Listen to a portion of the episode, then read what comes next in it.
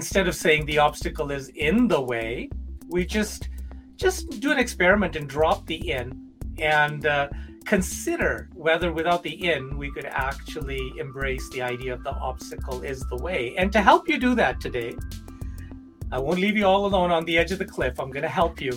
Uh, to help you today, our, our guest uh, is Terry Brock. You want to get a raise? You go out and get one earn it by providing more value to the marketplace.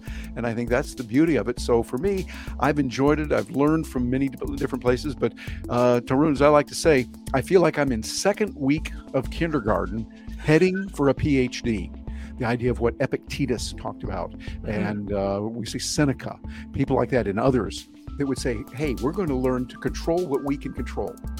99% of what happens to us and is going on, we don't have any control over it but we do have control over our attitude.